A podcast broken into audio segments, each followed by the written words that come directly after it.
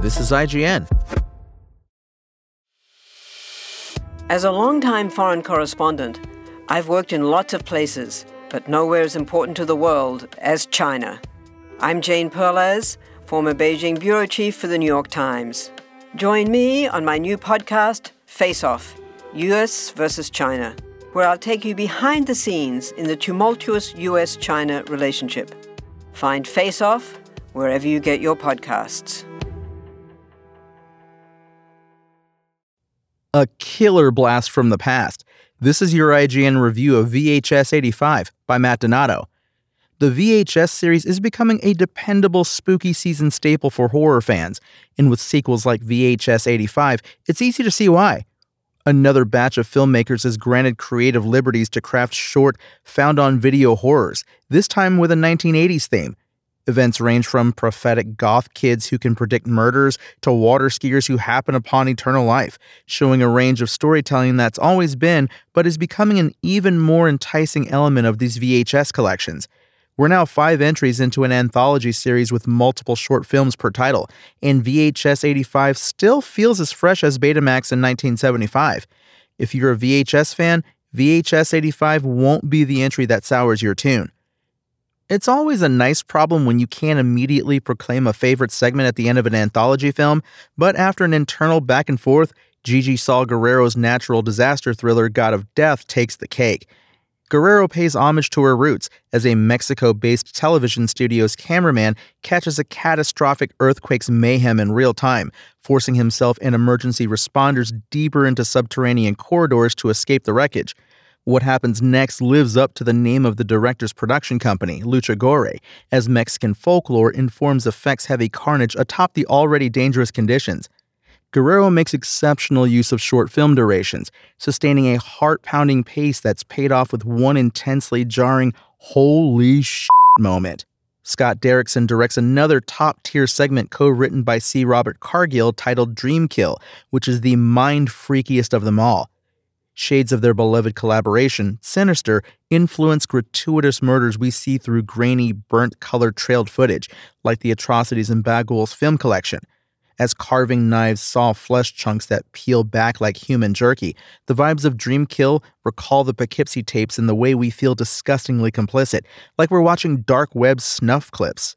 It's revolting stuff, made infinitely more interesting by introducing an investigating cop's son who preemptively witnesses each murder in his dreams. Everything collides with cataclysmic results, cramming more twists, turns, and more bloody good gore than some full length features can muster. Mike P. Nelson's No Wake first hits you with boating vacationers targeted on the water by an unknown sniper, but cuts off as the bullet riddled, mangled shooting victims emerge lakeside. It feels incomplete, although still deliciously entertaining, as bikini clad co-eds need besties to reassemble their dangling jaws, blown open like Predator's mandible. Brain chunks and exposed intestines once again sell the level of special effects excessiveness on display, yet we're still left wanting more, which we eventually get as the murderer is exposed later in VHS 85. I wish the second portion lasted a bit longer. It seems abrupt and teases more payoff, but it's still a delightful gotcha as Nelson boomerangs back to deliver a final blow. Natasha Kermani's TKNOGD melds the performative indulgence of live theater with sketchy 80s virtual reality in her gloriously backloaded stage play. We watch an actress attempting to summon what she dubs the techno god, putting on a helmet visor contraption called EyePhones that ushers the user into a digital realm. She chants in tongues as we watch her avatar glance around line drawn computerland realms like the original Tron. Kermani's always building towards the inevitable encounter that colors the film's payoff crimson red, which delivers 1000%, but it's a bit too streamlined in execution. Mind you, nothing fails. There's no unwatchable segment in VHS 85. It's just a bit more one note than the others. Lastly is David Bruckner's science fiction wraparound that intercuts observational research facility footage between segments. An alien entity named Rory is studied by scientists as it watches hours upon hours of television, learning about humanity through jazzercise programs and 80s sitcoms. It's another easy on concept segment that concludes in bloody predictable fashion, but leaves VHS 85 with a killer punchline. Effects are stellar, ideas are executed cleanly under cassette quality tracking, and the anthology wraps up without dive bombing low points or major malfunctions.